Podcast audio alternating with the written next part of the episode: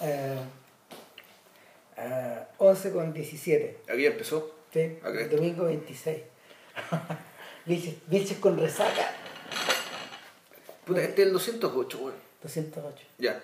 Eh, ya, bueno, eh, edición, estamos en la edición 208 de Sil Cinema. Buenos días y buenas tardes a todas las personas, dependiendo del lugar que nos escuchen, del en que, eh, que se encuentren. Si es que nos escuchan en vivo, lo que es imposible. ¿no? Totalmente. Ya. Pero hay gente que casi lo logra. Bueno, bueno, ya, da lo mismo. Va, creo que hoy día vamos a hablar de la película de la que anunciamos. Que anunciamos. Hace como millones de años. Sí, sí, pero ahora la cuestión va en serio. Vamos a hablar de, eh, eh, de Tal Padre, Tal Hijo, Like Father, Like Son, de eh, Hiro- Hirosaku Koreeda. ¿Cachai que nos demoramos tanto que, Ya se corre entre medio. que no, que la, Ah. no, que la película mm, que la película se estrenó en Chile incluso así como bien de forma bien subrepticia como en el Cine Arte Normandía, en el Alameda, en, una sala, en, en ese circuito de salas. Ya, así llegó y así se fue. Así llegó y así se fue, de tal padre a tal hijo. Ya. Y, y es bastante insólito en realidad porque la película se merecía obviamente mejor destino, sobre todo, sobre todo tomando en cuenta que, tomando en cuenta que en realidad eh, es un drama de interés humano que podría aparecer perfectamente, no sé, programado en la televisión o en el cable. Claro, que, que uno podría pensar que de gusto absolutamente transversal, es decir, bueno, puede de- interesar y a de- gente de diversas edades, de ambos géneros, bueno, no, no tiene nada particularmente excluyente la película. Y de hecho eso es lo que ocurre con Corea en Japón. Él es un señor totalmente transversal y es uno de los cineastas importantes. Ahora, sin ser, sin ser necesariamente mainstream, ¿o ¿sí? Eh, yo diría que sí. O sea, sí, pero... Sí, pero... Lo que, pasa es que, lo que pasa es que a nosotros nos llegan los rebotes los rebotes de otra forma. Igual ha llegado todo, que está ahí. Eh, lo otro, el... No sé, yo no sé- ¿Hay otro director japonés vivo que tenga películas tan buenas como él? Un, un gran conjunto de películas así. Sí, Yo creo no, que- y, del- y- y- el tipo, son de películas que tú digas ya de raya para la suma, de lo que podríamos hablar logro artístico, de las películas de este gallo, no sé, están como, así como por arriba, es de lo que está como por arriba, digamos, a nivel mundial, creo yo.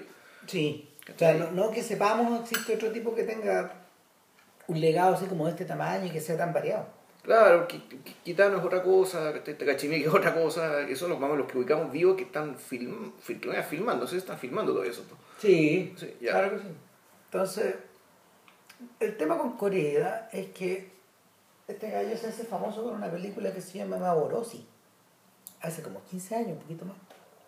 Y, y, y luego con Afterlife. Esa esa es la, la de la señora que queda viuda. eh, claro, Sí. Maborosi. Pero la, la Afterlife es como la... Esa es la que llegó acá. Claro. Y probablemente la que lo hizo famoso fuera de Japón. Sí. Es la que lo... Es la que lo convirtió como en un nombre después de haberse dedicado un tiempo a hacer documentales. Ya. Entiendo que ha seguido haciéndolo. Pero, pero en paralelo, en paralelo ha desarrollado como toda una beta de de retratista social. Que un poco eso Es es lo que social. hace. No Sí, weón. yo creo, o sea, mira, Sí, pero yo creo que eso es secundario. O sea, el fondo, el, el retrato social, que lo hay, digamos, sí, lo hay, pero es- me parece a mí que es un accesorio y es un medio para hablar más precisamente de lo que realmente le interesa, que es puta, esta manía de expresión, que no, no, no- todavía no encuentro otra, y voy, voy- vamos a tratar, voy a tratar yo al menos de, durante este podcast de, de, puta, de decir bien qué quiere hacer Codeeda con lo que se llaman las relaciones humanas. En realidad el tema de este gallo es ese. Sí. Es, es qué tipo de vínculo generan las personas en circunstancias, eh, de, de más- en las más variadas circunstancias, eh, cuán perdurable es, cuán intenso puede ser. O sea, la idea es que sus películas, que las películas sean intensas, que son, son, eh, son vínculos eh, intensos, son vínculos perdurables, son, son vínculos que en cierto medio conducen a las personas a seguir viviendo. Eh, si uno si uno trata de, hacer el mito sucinto y poner cada, cada película como si fuera una mica y pusiera una mica por sobre otra, lo que tendrían en común estas películas yo diría que es esto. Es- Esto de las relaciones humanas, que vamos a tratar, como decía, digamos, de explicarlo eh, sin clichés bueno, y sin, sin palabras que no digan nada, que bueno, de- hecho eso es. Eh, Entonces, claro, la, la dimensión del retrato social, que también la tiene, me parece que es, funcional a esto otro, que su interés principal realmente es este, que lo demás está hecho para darle, bueno, dar- darle mayor verosimilitud y darle una, una mayor precisión a, a- al, al tema del que realmente quiere tratar, una y otra vez. Entonces, bueno, el, el tema de la... lo que vendría a ser este retrato social es un retrato que, claro, es social, se preocupa de las clases, se preocupa de las diferencias, pero también se preocupa de los espacios, se preocupa de, de los edificios. que hay- Es, bien común estas tomas de barrios de Tokio donde están los edificios bien cuicos, digamos, bien grandes, ¿cachai? Versus estas como casitas o edificios chicos de tres pisos, ¿cachai? Donde vive otra gente, gente muy distinta a la que vive en el otro lado. ¿cachai? Y que, y que bueno, si nos metemos al tema del espacio, el tema del espacio en esta última película es particularmente importante porque la película Like Fart Like Son, que es la, la última y la que vamos a hablar ahora, se trata de un, de un tipo, de un arquitecto. De, un tipo, de un, un tipo que, en el fondo, la película está centrada en él, pero que eh, tiene un drama que involucra a él y a otro montón de personas más. Que es que básicamente se, se entera de un día para otro que el hijito que tenía de 5 años, que, que, que tenía, su hijito único, digamos, que tenía él con su esposa, puta, no era hijo de él, No. sino que le cambiaron la guagua en el hospital. Y, Y- y ahí empieza a quedar la, y, y ahí empieza ya literalmente el drama. Lo que, lo que ocurre acá es que en el fondo eh, Coreeda se acerca al drama un poco a la japonesa. Yo, son, son cosas que uno le ha visto antes a Yasujiro Ozu y otra gente. Eh, abordan el tema por el costado. Entonces lo primero que vemos son escenas como muy, muy comunes y corrientes, muy bonitas del papá con el hijo. La primera escena tiene que ver con, con un niñito que está tocando el piano. Y es un niñito que pare- aparentemente tiene cierto talento musical. Entonces, el papá que toca el piano también está muy feliz como de, de irle enseñando, digamos, de, de irle mostrando las notas, de ir tocando una melodía. Y sobre eso van corriendo los créditos. Entonces, el, el asunto acá es que toda esta suerte como de armonía, de, de, armonía familiar, donde vemos, no sé, pues a la mamá encargándose de la crianza del niño en la casa, luego los vemos, si no me traiciona la memoria, los vemos, eh, vemos el momento en que el papá llega en la tarde al, al departamento y todos ellos comen y él les cuenta cosas. Claro, y de- después, eh, después hay una parte en que la familia se presenta a sí misma y el niño habla de sus papás en una, en, en una instancia, entre comillas, real, digamos, que en una instancia donde tiene que hacer lo que es para la postulación un colegio. Claro, y ahí empieza todo el problema. Porque en Japón hacen exámenes de sangre a los niñitos. Ya. Y en este examen de sangre estos tipos detectan algo. Mm. Que Pero no fue el caso, creo que fue en el otro niñito, no si mal no recuerdo. Eh, Pero el asunto es que el asunto es que detectaron un problema y los ponen en contacto con el hospital donde el niñito nació. Y ahí estos tipos en una, no sé, pues, un despliegue súper nipón, em, le piden profusas disculpas. O sea, eh, admitiendo el tremendo error que ellos cometieron de, de, de- de haber cambiado las guaguas. Y ellos explican ahí en una parte bast- bastante breve, en el fondo, explican que hubo una enfermera que trató de vengarse de la... Una enfermera que trató de vengarse del sistema y ella deliberadamente cambió las guaguas. claro. Bueno, eso queda, eso, eso es medio secundario, porque la, en el juicio, y ahí tú decís si esto es verdad o no, si esto no es el fondo una ardid del hospital, bueno, para zafar, ¿cachai? De modo de, de cargar el muerto realmente a la enfermera, la enfermera dice que en aquel entonces ella enviaba tanto la felicidad de la familia del protagonista, Claro. que se llama Ryota, creo, o Kyoto, Ryota, que cambió la guagua deliberadamente. Así tal cual. Entonces, bueno, la... se empieza a desarrollar, bueno, ¿qué pasa? Se conocen con los padres, de, con- conocen, eh, se organiza ahora reunión con los padres de, eh, con, con- con el niñito, hijo, hijo biológico de ellos, que está con sus ¿Cómo padres. se llama Keita? El niñito, el niñito protagonista, eh, de Ryota se llama Keita, Keita en realidad, pero parece que se pronuncia, eh, se pronuncia como palabra U. Y el otro nieto se llama Rusei, que el, el hijo biológico está siendo criado por esta otra familia, que es una familia que no tiene nada que ver con la familia de con, la familia protagonista, que es una familia claro. bien de clase baja, Claro. que tiene clase media baja, que tiene una especie de ferretería chica de barrio, digamos, en un, en un lugar relativamente alejado, en una especie de pueblo alejado, un poco, un poco alejado de Tokio. O sea, lo que pasa es que tal vez sería, tal vez sería el momento como de empezar a caracterizar a estos personajes, porque, porque eh, Corea de una manera muy simple eh, los va dotando de los va dotando de detalles Sí. o de rasgos de carácter o de formas de relacionarse. De hecho, la familia de Keita eh, son japoneses altos, Sí.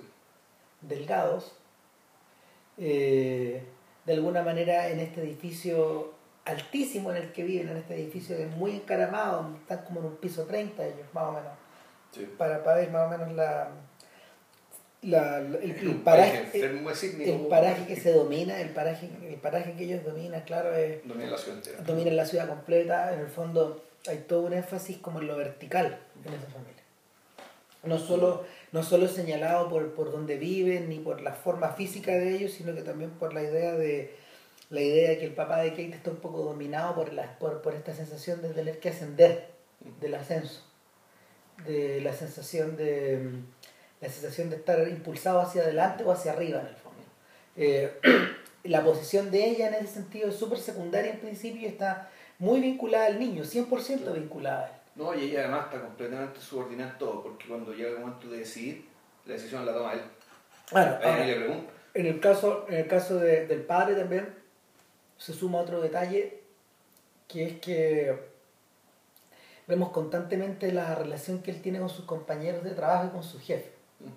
Entonces él se, se espera, él forma parte de una cantidad de arquitectos que está como eh, preparando varios edificios a la vez. eh, él es una de las cartas del jefe para poder mostrarle a los otros el, el avance de la oficina. Y Claro, claramente un predilecto y un delfín. claro, Eh, Se Y- comporta como tal y de hecho él, incluso en su vida privada, eh, en su propia casa, se comporta como con una distancia y con un... con- sí, fue una distancia y una parsimonia, una flema un poco, un poco aristocrática incluso, ¿cachai? Pero yo creo que de eso tiene que ver también con la idiosincrasia tipo. sin que él sea de origen sin que él sea de origen aristocrático digamos, porque la película ahí demuestra que, que él su papá era un barrio cualquiera que Claro, él se- de, de ahí vamos a llegar, digamos, claro, eso. ahí vamos a hablar del tema de la familia de origen. Del claro. Y por otro lado, pero lo otro es que es bien importante que sea arquitecto no solamente por la caracterización social sino también para explicar que eh, para mostrarte que lo que vaya a pasar después en la película digamos, y, y- y la película está centrada en él es porque todo pasa por sus decisiones sí, Y es un- es una persona que está acostumbrada por su profesión, no, no, no tanto a decidir, sino algo más fuerte, a moldear la vida de la gente. Y, y esa actitud que tiene es un poco la actitud de alguien responsable. pero por otro lado, eso es lo que se espera de él. Mm. Que ese es el tema, ese- eso es el tema que lo pone en contacto con, la, con las películas de Osu a, a este realizador. Que siempre está eh, por detrás el tema familiar, el tema de las expectativas y el tema de la forma en que tú llenas esas expectativas. Y en contradicción con eso, la otra familia, que claramente es de origen mucho más pobre, que está ligada a un mundo de.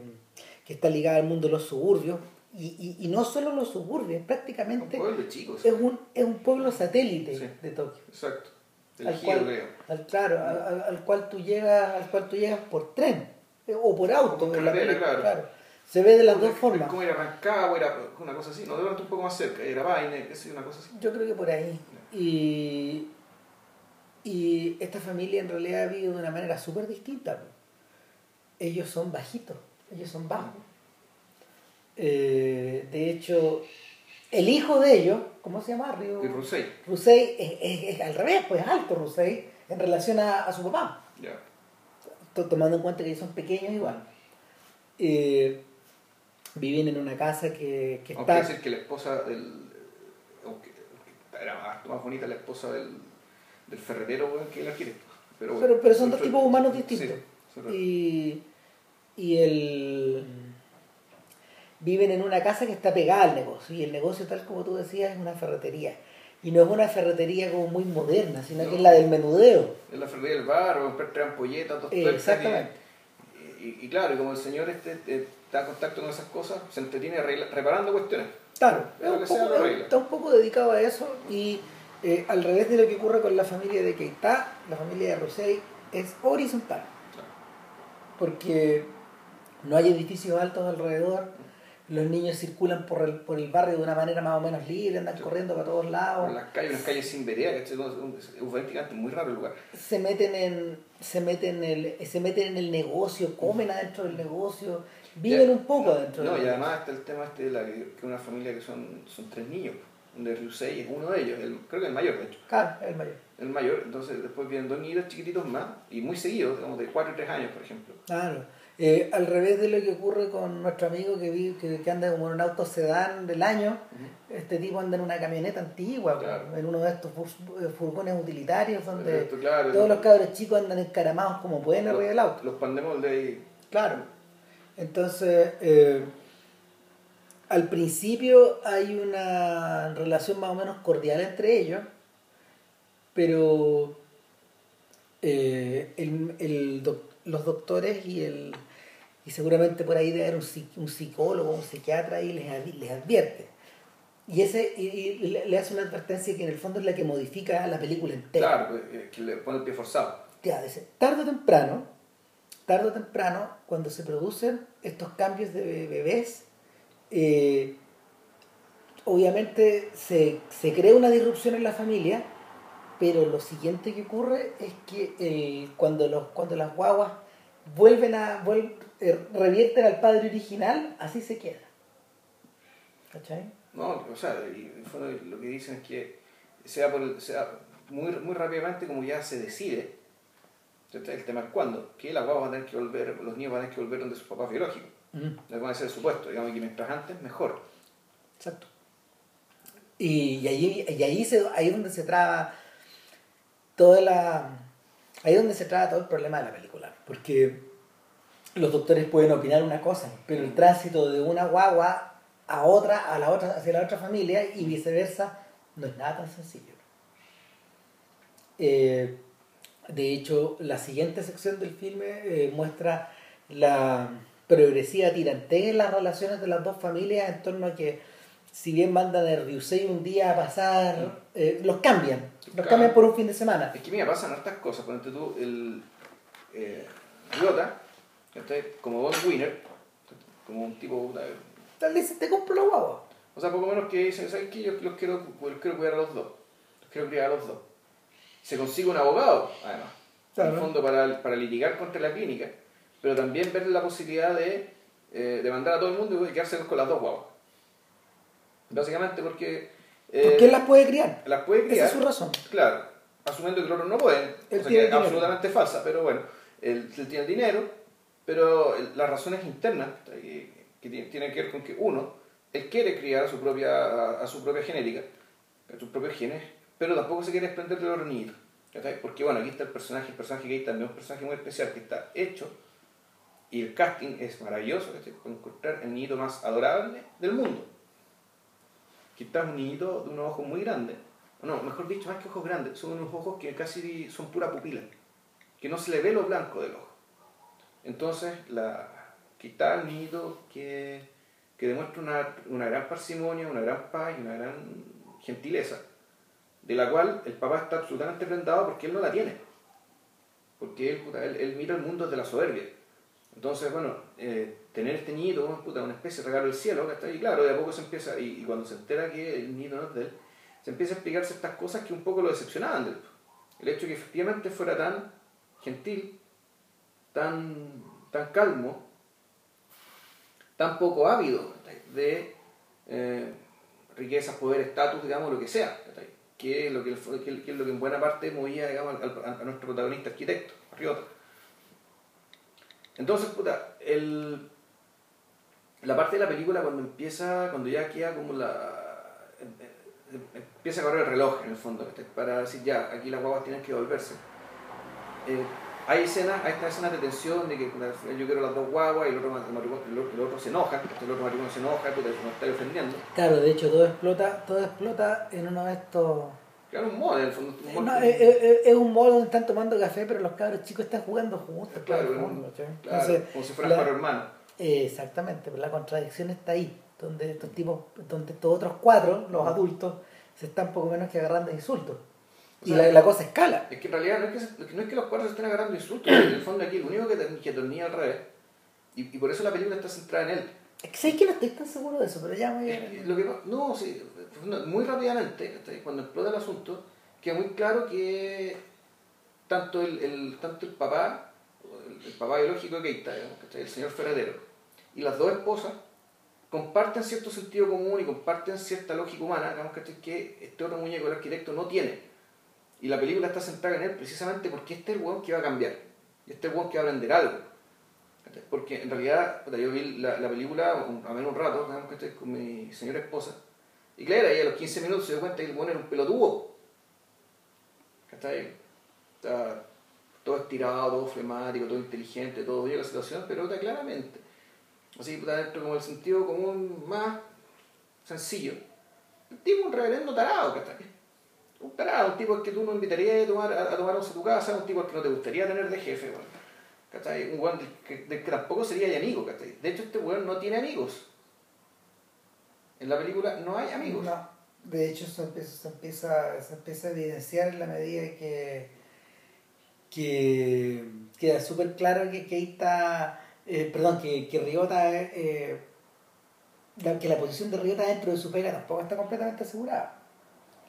Pero, pero, más allá de eso, o sea, pero y fuera de la pega no tiene nada. En, en parte porque es insoportable o porque simplemente no tiene tiempo no, no tiene tiempo, lo sacrificó todo, ¿cachai? Esto que decís. Pero lo, lo, triste es que, y, eso la película, no sé si esta podría debilitarlo un poco, ¿cachai? Que eh, la película al fondo le, sigue, la, le sigue la pista y le sigue el tren de conciencia, por decirlo de alguna manera, a un gallo muy fruto. Por ejemplo, la.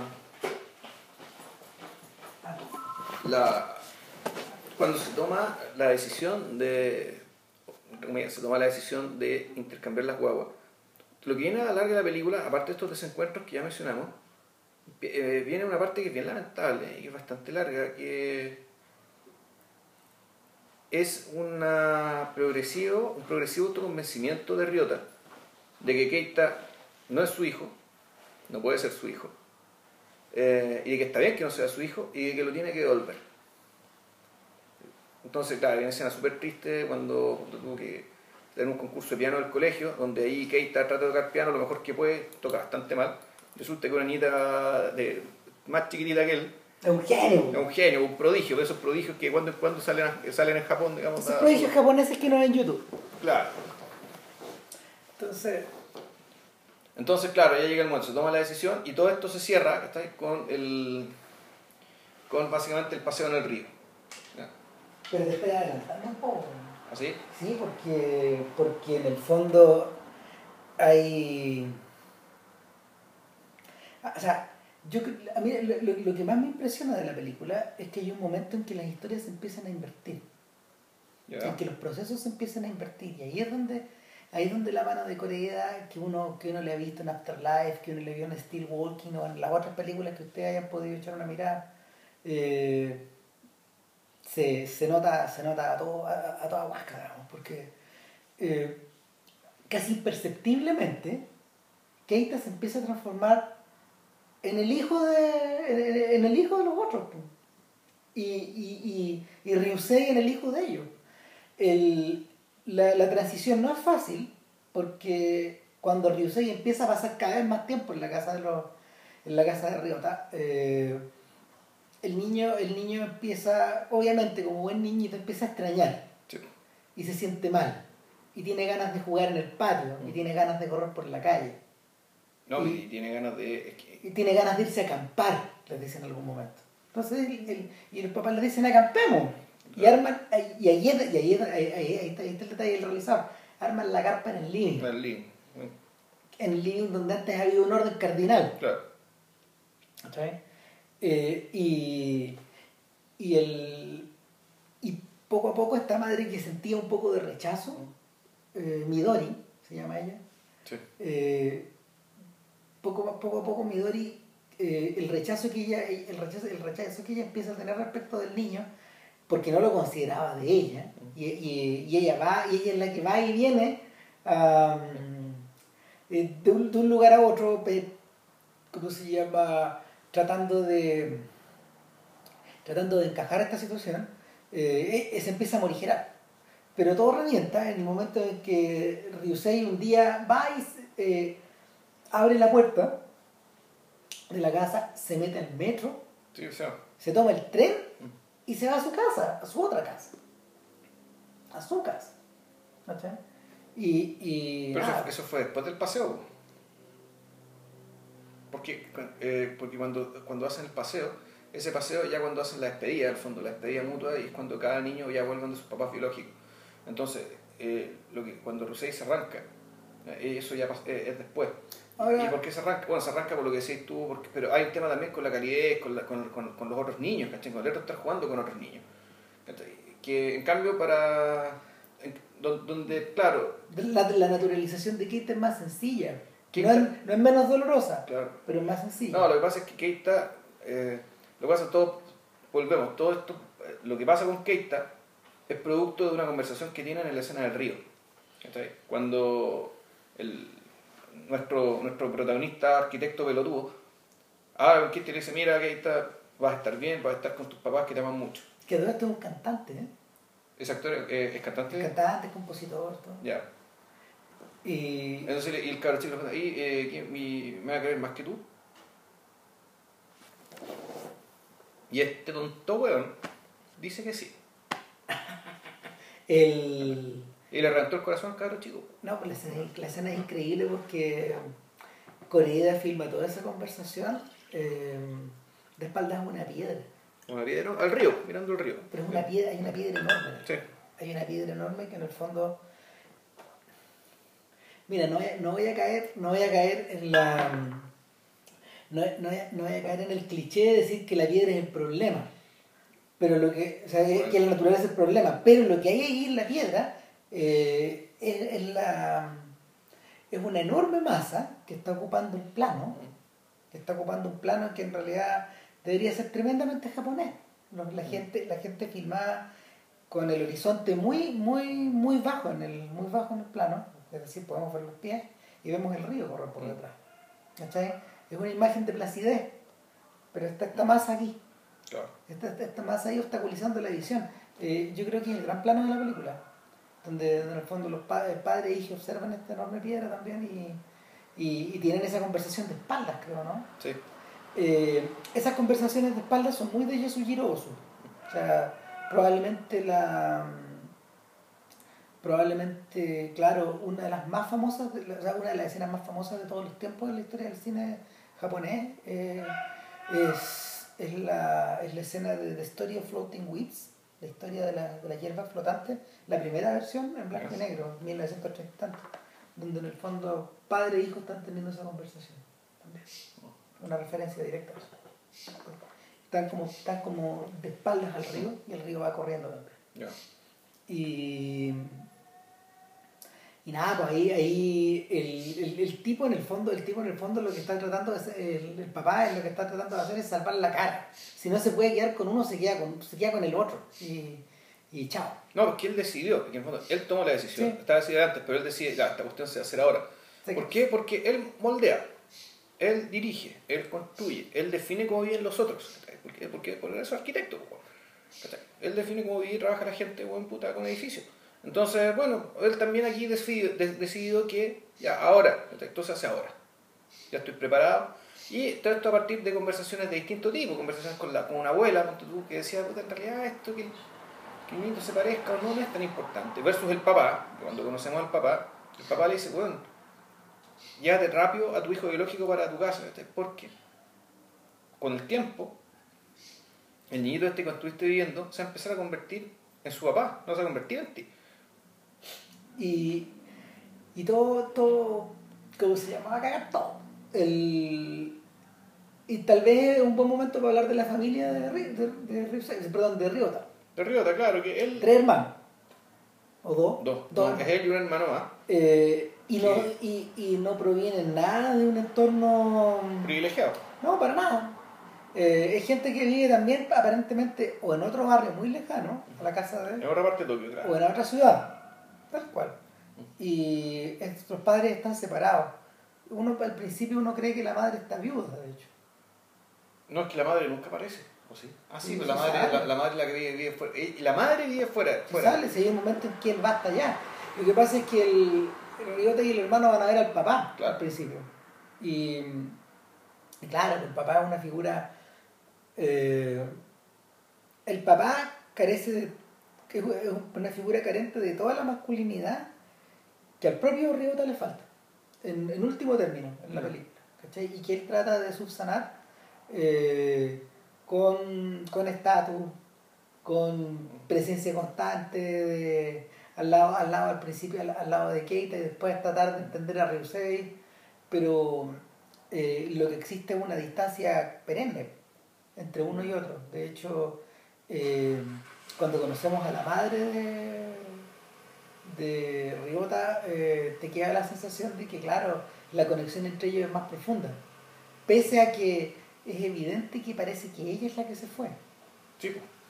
ella, se, ella se fue, ella los abandonó, en el porque el, estos cabros, el Riota y su hermano, fueron criados por el papá y la madrastra. Sí. Y una madrastra que es más joven que es más joven y con la cual no se llevaron bien. No. Él particularmente, eh, Riota, no se llevaba bien y eso podría explicar un poco también el tema de la importancia que para él tiene el hecho de criarse con los padres biológicos. Y es importante y por eso que él quiere llevarse a Russell para su casa. Y lo, lo insólito de la película es que el personaje que parece estar más en sus 13 y que parece tener más conciencia de toda la situación es la madrastra. Es la madrastra. Sí. De todos los personajes de la película. Es la única que es la única que parece tener claro qué necesita el papá, por ejemplo, o, O sea, ella o qué es lo que piensan, qué es lo que piensan los hijos de ella. ¿Sabéis qué? Lo que pasa es que Keita, a Keita yo lo pondría en otra parte, digamos, porque no se parece a nadie. No.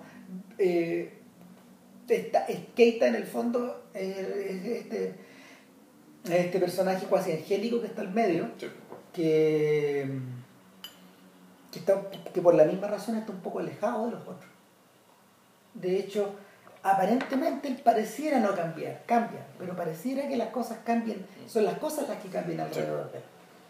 Entonces, y eso a él le duele, pero, pero eh, eh, eh, eso es lo que empieza a ocurrir en la película, digamos. Todos los otros giran en torno a sus propios problemas. Kate en principio pareciera no tener ninguno, porque está él está súper bien en una parte Sí. y luego está súper bien en la otra. Una vez que encaja la parte. Sí, pero no, no, no, no. Bueno, es que, bueno, yo no sé si esté bien.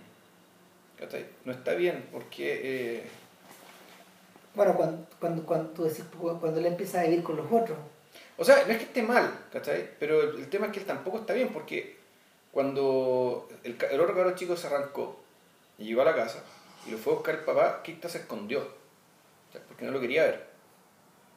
Entonces, no, no es que estuviera mal en la casa, ¿cachai? pero él claramente, digamos, eh, él había sido reaccionado. ¿cachai? O sea, Keita, eh, en el río. el escena del río para él fue una reacción. ¿cachai? Y, y, y eso te lo- después te explica una escena, te explica la escena cuando el, el tonto hueón ¿cachai? del arquitecto se da cuenta que la cagó pero olímpicamente. Y trata, trata de revertir como Claro. puede la situación, pues y va. Claro, y, Y tiene una charla con Kate. o sea, mira, no, eh, veamos- vamos, vamos a explicar. No, no sé si tiene mucho No, si para estos efectos no tiene ningún sentido guardarse ese pedazo. No, porque- claro, lo que pasa es que ese- e- esa escena es tan importante porque, a ver, esto es como. Aquí la cuestión. eh, ¿Cómo se da cuenta nuestro amigo tonto weón ¿cachai? que, eh, que se equivocó ¿cachai? Olímpicamente? Fue que un día viendo una cámara ¿cachai? se dio cuenta que el cabro chico le estuvo sacando fotos mientras dormía. Yo, ya, esto es muy banal, muy baladí, pero puta. En realidad, esto está tomado, creo yo, de Gigi. Sí, ¿cachai? Pero con la diferencia de que aquí, en vez de mostrarte a un. De, de, de- fondo, de, de, de- de meterte lo que sí, tú sabes que cuando hicimos ese podcast fue un poco la mirada del artista, un poco la mirada extrañada del mundo, la, la mirada la mirada virgen, inocente del mundo. Aquí lo único que hay. Puta, un, un testimonio de amor tremendo del cabro chico, por su papá adoptivo. Claro. Y entonces, y, y aquí está un poco la moraleja de la película. Que en realidad, quien decide quién se tiene que quedar con la guagua, o quién se tiene que quedar con el hijo, es el hijo. Es el hijo el que elige al padre. Entonces, cuando nuestro arquitecto tonto ¿cachai? Se da cuenta de eso, ahí ya tiene que empezar a, tiene que ir y recomponer la cuestión, pedirle perdón a los cabros chicos, ¿cachai? Y la película termina suponiendo, asumiendo que eh, los, niños se van a quedar con sus papás que los criaron, pero que se van a seguir juntando cada cierto tiempo, ¿cachai? Que en fondo esto es una especie de familia extendida. Lo que. Esto empieza a decidirse en una escena que, que está filmada de una manera bellísima. Po, Y es cuando, es cuando Kate empieza a huir, arrancar. arrancar, arrancar, arrancar de, de, de su papá. De, Entonces, lo, lo meten ahí, aquí tiene muy importante la elección del lugar, porque es un lugar donde es como una especie de paseo peatonal. Es como una especie de pequeño bosquecillo Un- que tiene un paseo peatonal al lado. Es un bosquecillo, la ladera es un cerro, te da la impresión, es como que está como hay, hay un cerro para el lado, o sea, hay una, una ladera. Claro, y lo que. Y, y son dos caminos separados, entonces va uno en un lado y otro en el otro. Y se están y esto está, a veces te lo muestran de frente, para mostrar separación, pero también, sobre todo, de la de, la- de un costado. de, de perfil, de, un, perfil, y el está en primer plano creo que es el papá, Sí. y, y el niñito está más atrás como tapado por, la, por, la, por el bandejón, digamos, por, por los árboles, por los árboles y matorrales que están en el bandejón que separan ambos caminos. O sea, revierte, revierte a. ¿Cómo se llama? Revierte a una. a una iconografía que es súper antigua. Que es la idea de. O sea, a dos, a, a dos imágenes que son súper antiguas, que están como impresas, digamos, en la. No sé, en la historia del arte, está en la Biblia, pero, pero esta es la idea del niño que se. Esta es la idea del niño que se fuga y que es buscado por el padre. Claro. ¿Cachai? Eh, entonces, Abraham buscando a Isaac. Ah, Claro que sí, eso, eso es. Y que se le escapa y se le escapa, ¿cachai?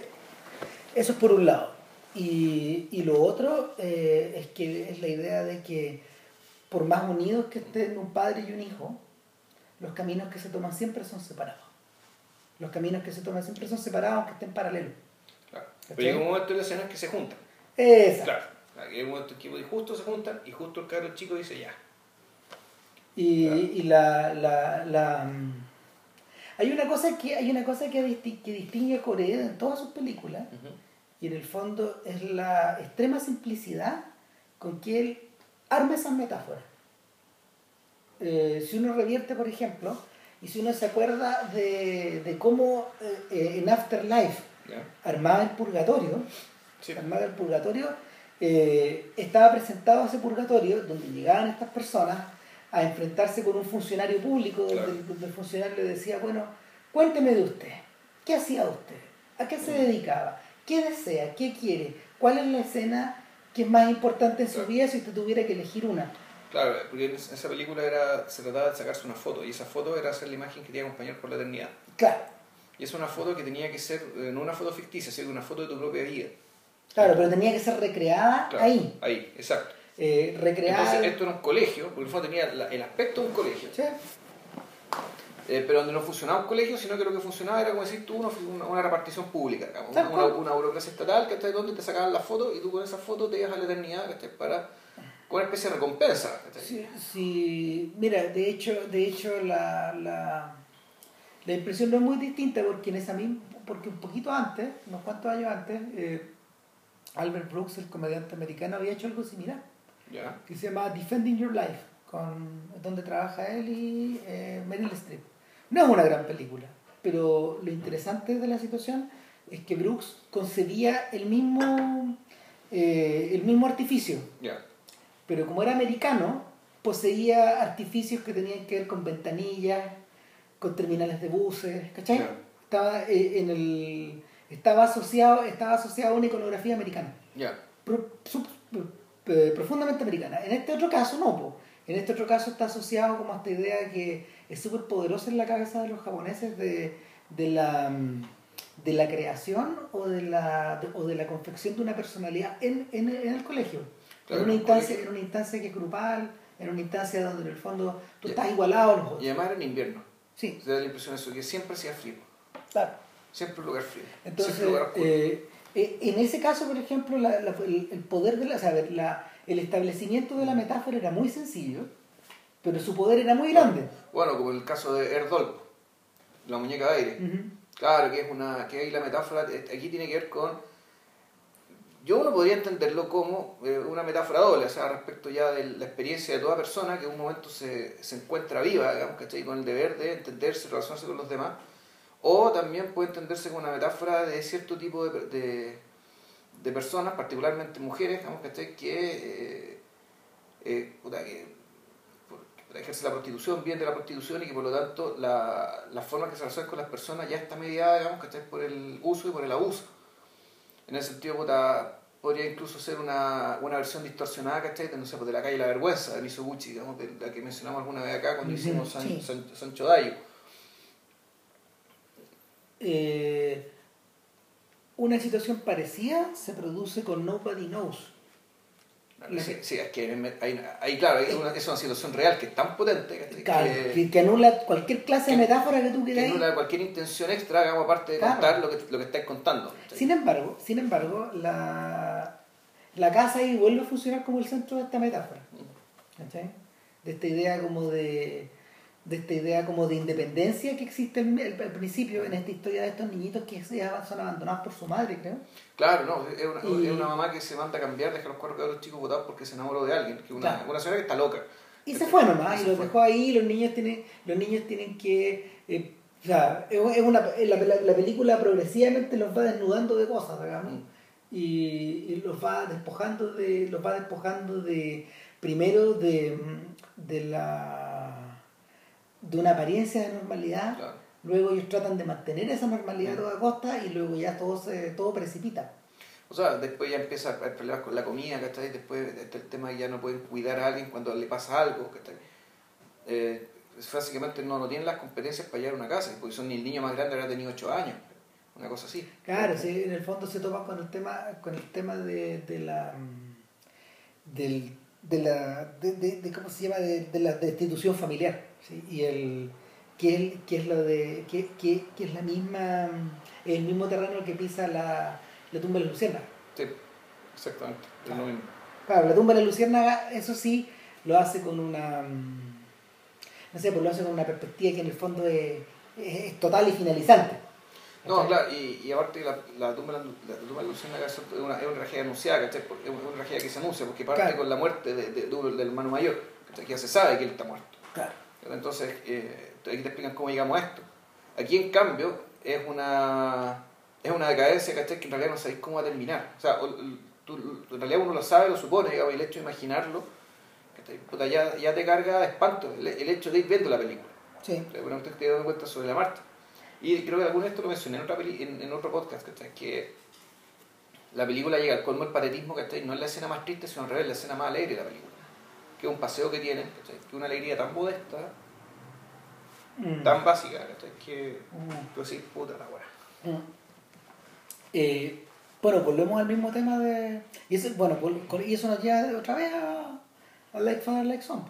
Porque en toda la recolección final de escenas, lo que vais sacando eh, no, no es precisamente ni una moraleja. Yo creo que hay una moraleja. Sí la hay. O sea, pero- para mí la moraleja es la, que- la que decía antes. es decir, pero, que el- pero, pero ¿sabes qué?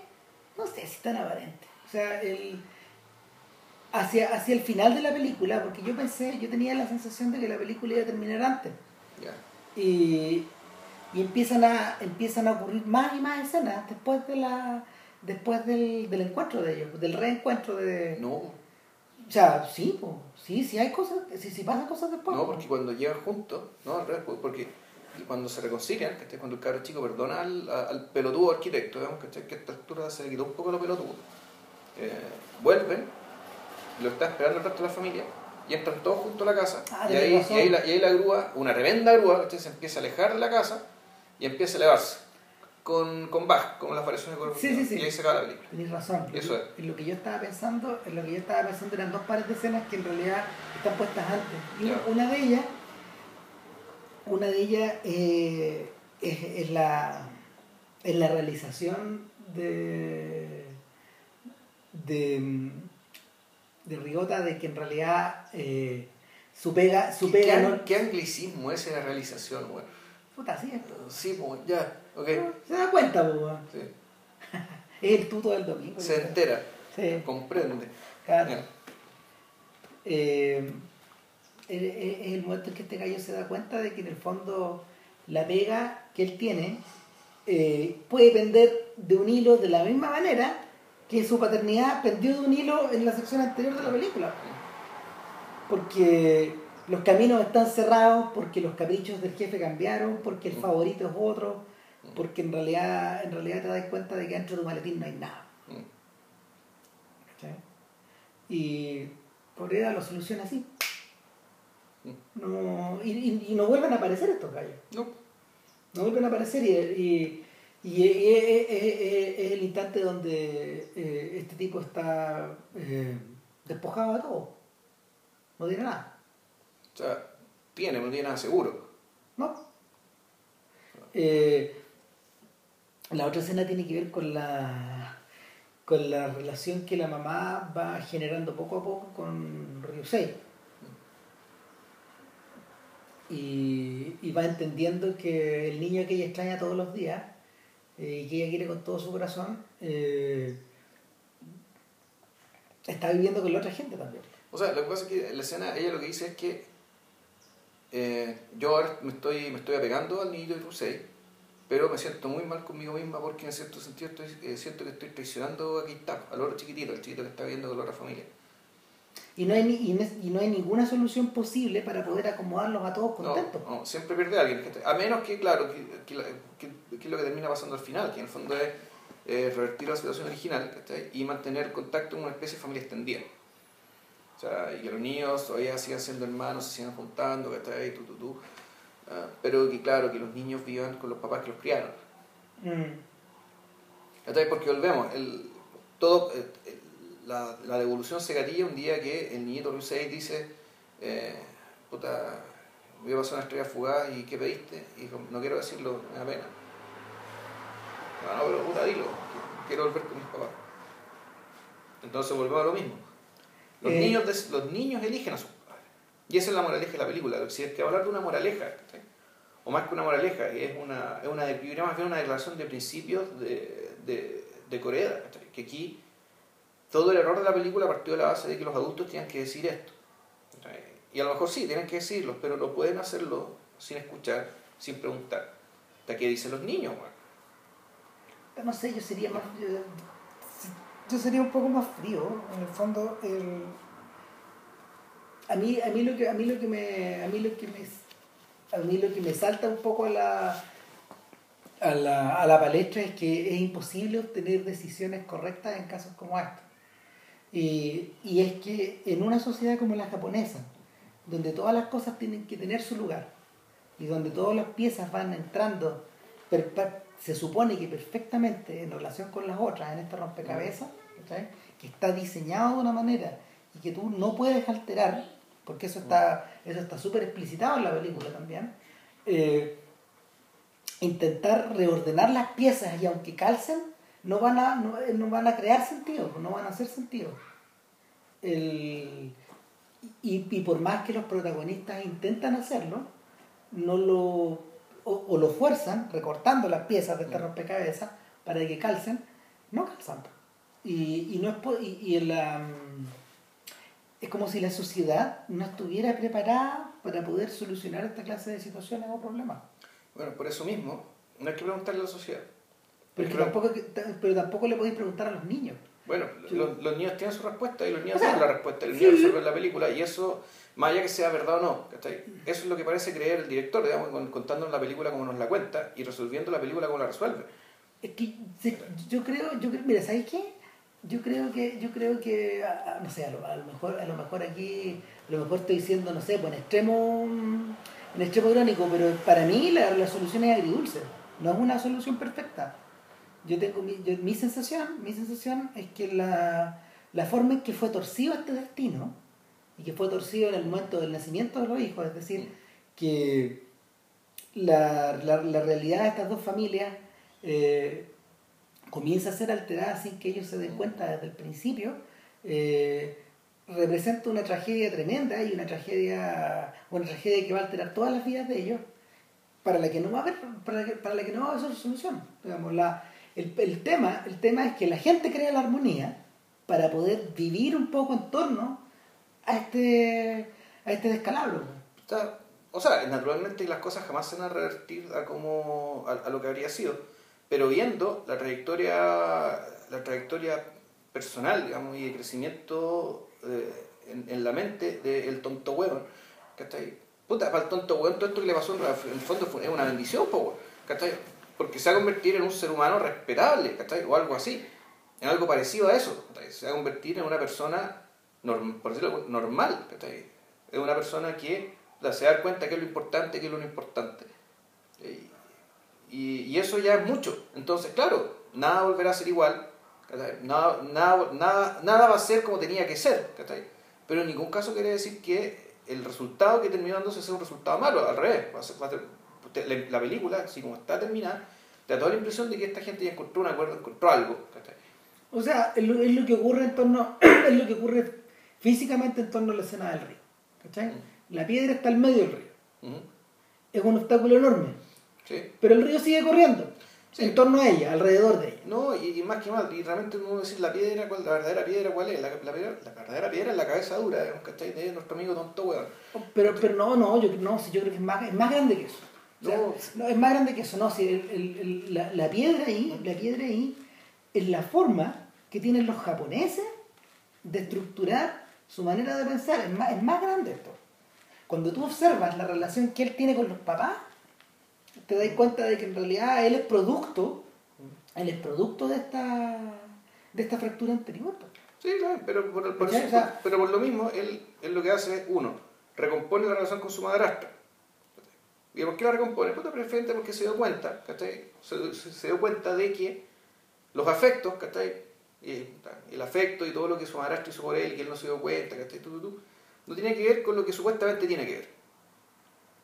Puta, se da cuenta, ¿cachai? De que, eh, en cierto sentido, perdona a la enfermera que se da cuenta de toda la cagada porque ella también tenía problemas con un, con un hijastro y resulta que el hijastro la reconoce como madre.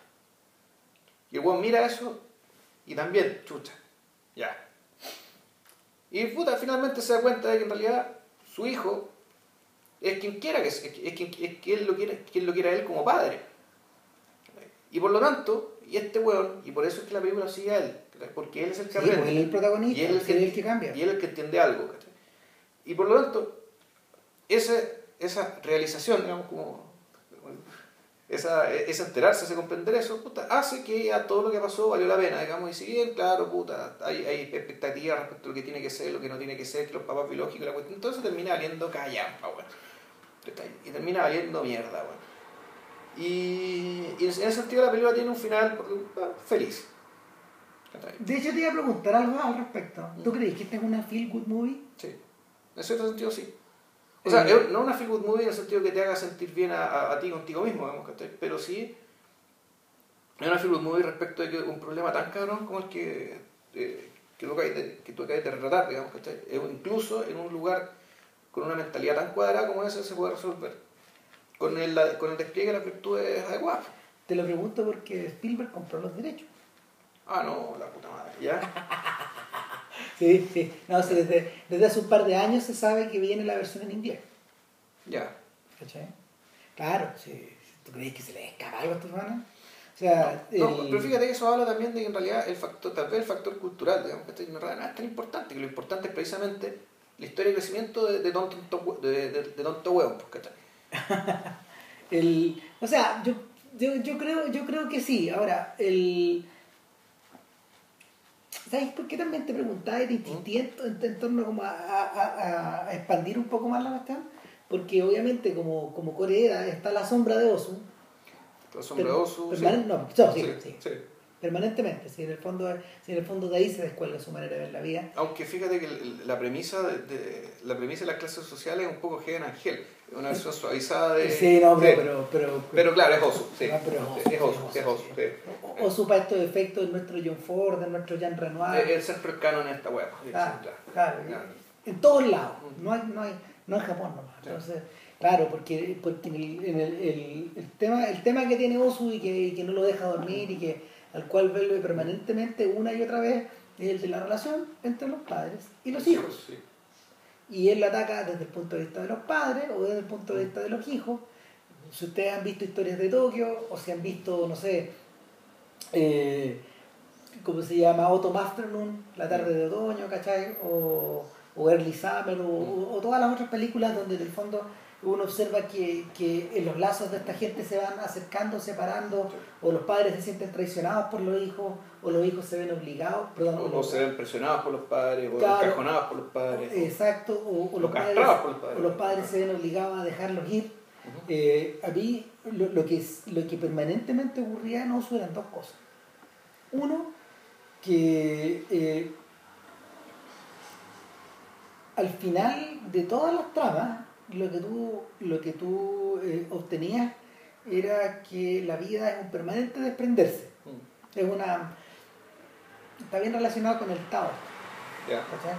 Es un permanente desprenderse, es un permanente abandonar, es un permanente despedirse y, y, mm, eh, es, una, es, una, es un permanente desentrelazamiento de lazos.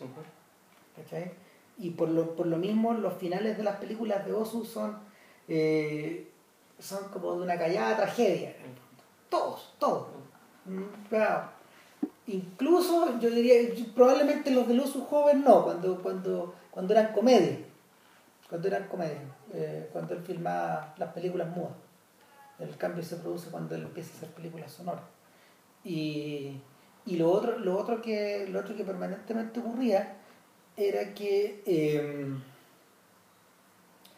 en esta en ¿cómo se llama? en este permanentemente desentrelazarse eh, hay una sensación de desengaño pero al mismo tiempo hay una sensación de aceptación ¿cachai?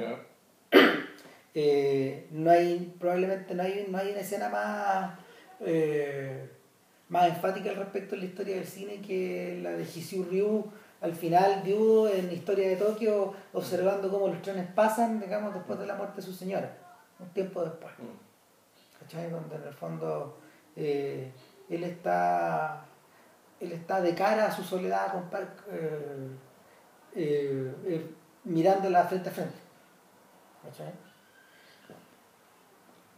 en Corea no está precisamente esa sensación yo creo que y no, no, no recuerdo haberla visto en ninguna de las películas. Em, por la misma razón a mí me da la sensación de que yo creo que yo creo que en algún en algún modo eh, él levita eh, y, y es por eso que hay gente que también lo ha relacionado con con eh, con Miyazaki fíjate. Ah, lo que pasa es que, el- si mal no recuerdo, si bien los personajes padre e hijo son importantes y los aseos son importantes, las historias son siempre historias de gente adulta. O sea, más que, no sé si siempre, pero la película que parecía, como uno puede decir que parecía este, que es Still Walking, que es una. que, que es donde un, un- un hombre adulto empieza a hacerse cargo de la relación con sus papás, la relación con sus hijos, la relación con su esposa, y, y- y donde el tipo, en el fondo, lo que hace más, más, más que resignarse a algo, por alguna manera, lo que hace es centrarse. Es una película en donde el tipo termina centrándose y, y- encontrando, por decirlo de alguna manera, el tono correcto para lidiar con los distintos elementos con los distintos actores que, puta, que giran alrededor de él. Y, y por lo tanto es una, en términos de etarios, es un conflicto bien distinto, por ejemplo, el de este caballero digamos, que quedó viudo y que mira los trenes, ¿cachai? Pues es otra cosa, es otro su interés. De hecho, en las películas que no recuerdo ninguna película que trate de gente anciana. La primera película, la, la señora que queda viuda, Mm. y que es una historia, también es una historia de, eh, también una historia de una persona más bien adulta. Sí. Y, y, por lo tanto, el, el, el- el conflicto, el, el desarrollo de, de esta persona tiene que ver más con más que con el, el, el- el aceptar la pérdida y resignarse a una pérdida. Ya más bien tiene que ver con, no, no lo contrario, no con adquirir cosas, ganar cosas, aprender, sí un poco aprender cosas, ¿cachai? pero aprender cosas que está ya para empezar a pensar en lo en, puta, en un futuro digamos que no es necesariamente breve, sino más bien largo. ¿cachai? Y un futuro donde en cierto sentido también está la idea de responsabilidad. O sea, Streetwalking, la película de la viuda, que también tiene un niñito, si mal no recuerdo, y esta otra tienen, ese. Tienen, tienen, un poco esa lógica y tal vez por eso funciona, también está relacionada con la metáfora de la foto, Cuando la gente está ahí como descubriendo cómo querís ser, ¿cachai? De aquí hasta que llegue la otra fase de tu vida, ¿Cuál es la imagen de ti mismo que queréis labrar, ¿cachai? Para, Puta, para lo que se viene. Realmente el caso Afterlife era para la eternidad, ¿cachai? Pues está en el purgatorio. Pero aquí, puta, hay gente en cierto sentido que se está labrando, ¿cachai? Se está labrando para enfrentar este un periodo que bien jodido, que es el periodo de la adultez, que implica la responsabilidad de criar gente, y prepararse a su vez para el deterioro, de que va a empezar luego. Mm. Sí. En ese sentido, claro, Erdol ya es una rareza, Erdol es, un poco otra cosa. ¿Qué, eh, otra película aquí hay? Puta, hay una que se llamaba. No, mira, está esta serie. Ya, sí, pero, pero creo, My Home. creo que dos películas más. Que creo que no alcancé a ver. I Wish. I Wish, esa no la vi. No la vi tampoco. Esa no la vi. Nada, pues. Eh, un último punto al respecto es que eh, a mí lo que me llama la atención de esta película es que contrario a la contrario a los otros filmes de Corea eh, y sobre todo sobre todo a la al, al tono que al tono que algunos tienen como este este este este revierte un tono de placidez constante esta búsqueda como de estar en un lugar que te acomoda porque los lugares son muy plácidos todos sí. O sea, incluso la caótica casa del ferretero, bueno, es un lugar maravilloso. Sí, donde yo viviría feliz ahí. Donde pasan muchas cosas. Un lugar muy entretenido. Está, no sé, pues está... Sea, de hecho, una de las escenas más bonitas de la película es la escena donde llega el momento de que, del baño, de que hay que, que, bañar a los niñitos. Entonces, todos los niñitos tienen que entrar a la tina y el papá hace toda una faramaya para bañarlos. Y... y el papá se baña con ellos, que te Claro, claro entonces eh, eh, el, Coreda penetra, Coreda es, interesante como él, y yo creo que ese es una de las grandes, una de las grandes cosas, uno de los grandes puntos que hace que la película sea tan excepcional, penetra unos espacios de intimidad que son muy grandes. O sea, yo eh, recuerdo ese, pero también, también vuelvo a la escena del, de, de Riota enseñándole las teclas del piano que mm, está. Claro.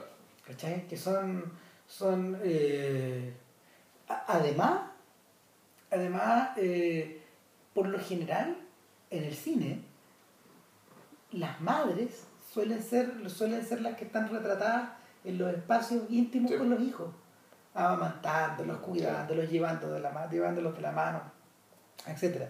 En cambio, en esta película hay un énfasis en, el, en la labor de los papás al respecto. Mm. Hay una permanente mirada hacia allá, hacia allá. Mm. Eh, viendo la película yo también me acordaba de eh, mis vecinos los llamaban ¿Cachai? La obra maestra de Isao Takahara, si no la han visto, por favor, veanla con urgencia. Eh, es mi película favorita de Ghibli, por encima de todas las de Miyazaki, encuentro yo.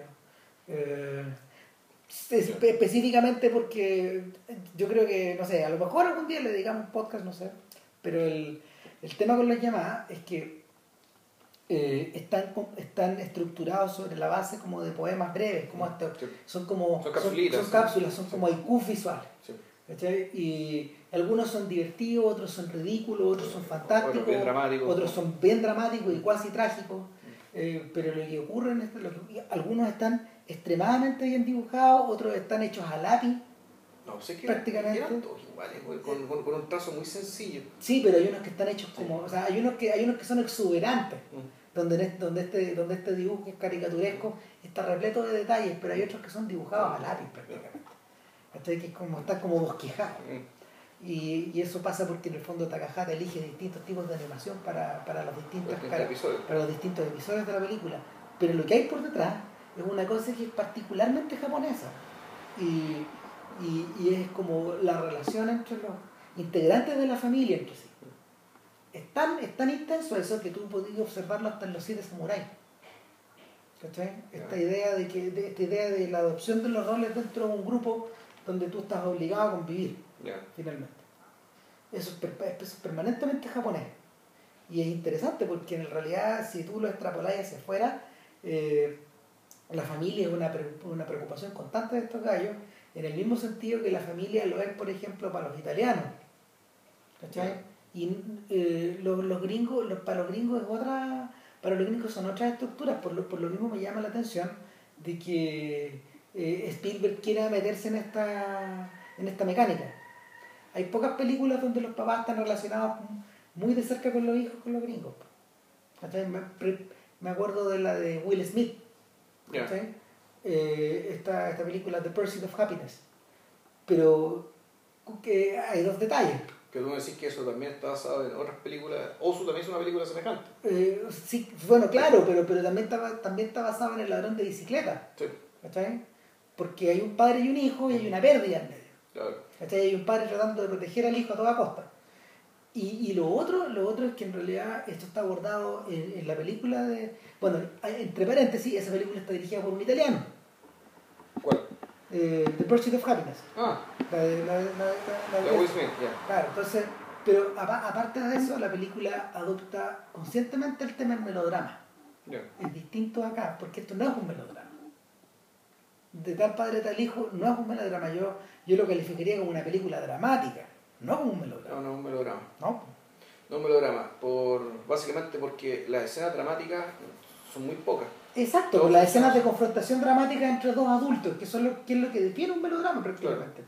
Eso prácticamente no ocurre. No, pues porque, porque la, no ocurre porque hay una suerte de desencuentro melodramático entre marido y mujer. Cuando llega el momento, cuando llega la escena donde se supone que deberían pelear, no sé, tirarse algo, insultarse, etcétera, decir algo de forma violenta, o romper en llanto, lo que tú quieras, eso no se produce. No, no pasa.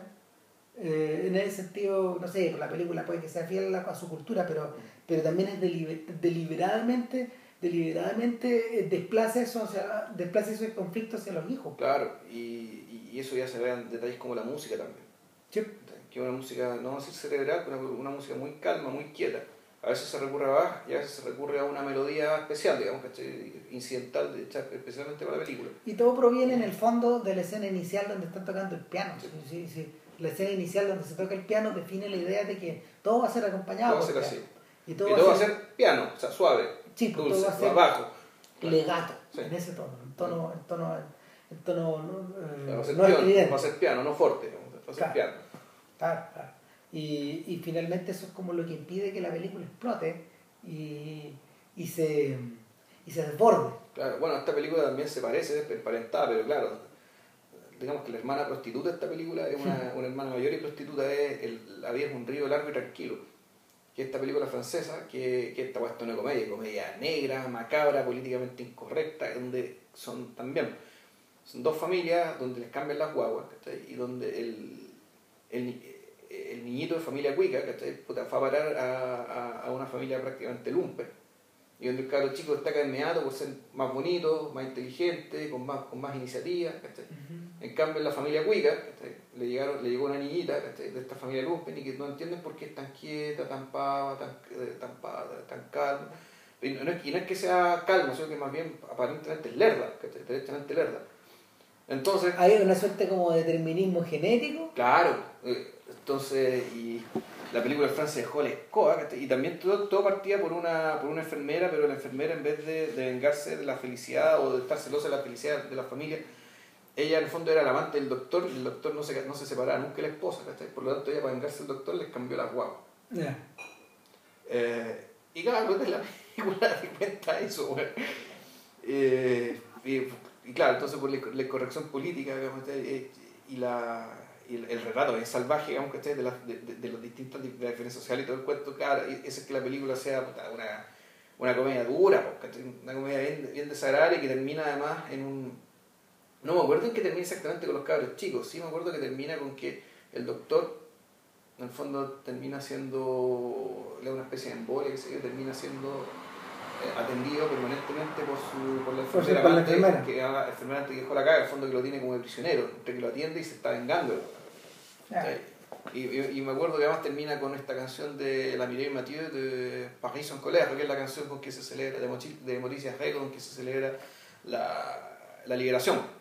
Es una canción puta bien estridente, bien, que es casi un himno, y Todo lo que tiene la película del jamonés. Y, el pobre weón ahí que está ahí en una silla de ruedas siendo atendido por una hija que en el fondo se está vengando de él. No, eh, Mira, como para cerrar, hay una, hay una, hay una curiosa sensación que produce la película y tiene esta idea que eh, eh, esta sensación de que a, a rato, a rato escala calladamente hacia momentos sublimes y perfecto.